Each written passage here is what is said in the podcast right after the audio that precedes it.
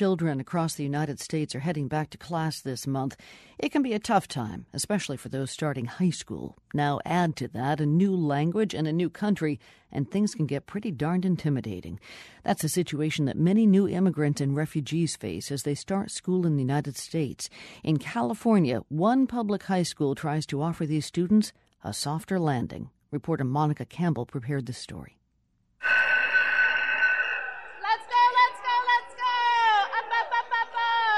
Oakland, California, and the bustle of high school.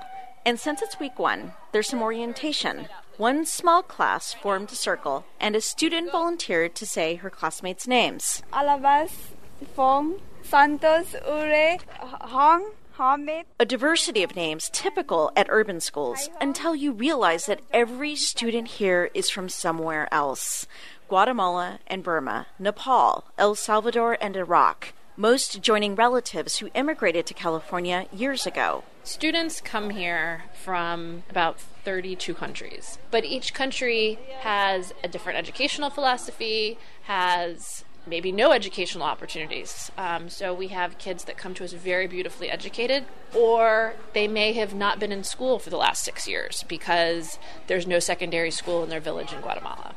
Principal Carmelita Reyes started Oakland International High School in 2007 after visiting a place like it in New York, a public charter school catering only to new immigrants.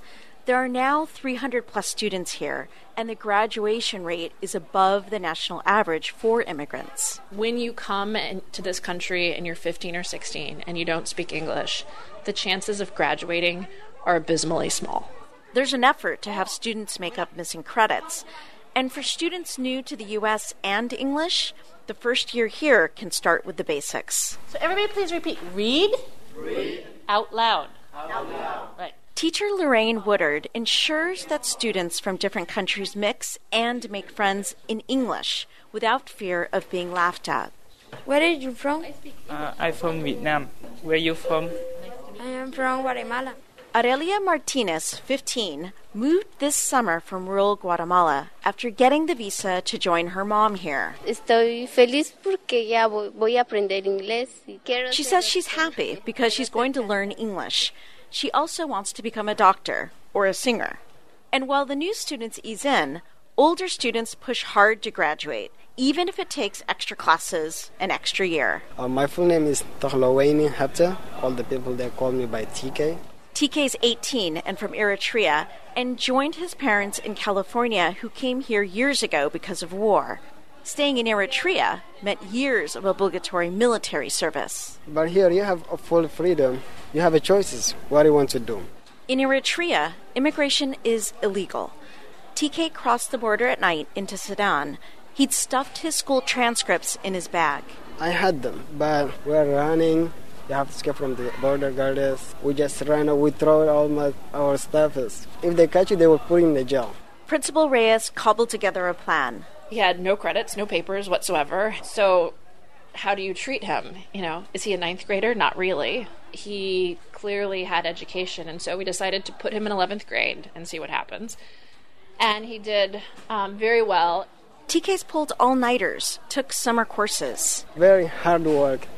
I finished though. I can graduate in this year. Principal Reyes is proud of achievers. An article about Justice Sonia Sotomayor is taped to her office door.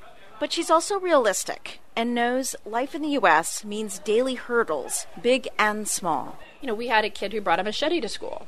Well, in America, that's an expellable, you know, offense. And well, he had a melon for lunch, and in his country, you if you have a melon for lunch, you bring your machete, you cut it up, you split it. And there are far bigger challenges culture shock triggering depression, the pull to work instead of study, the lure of Oakland street gangs. Reyes keeps a stash of white shoelaces and t shirts in her office if students are wearing gang red or blue clothing.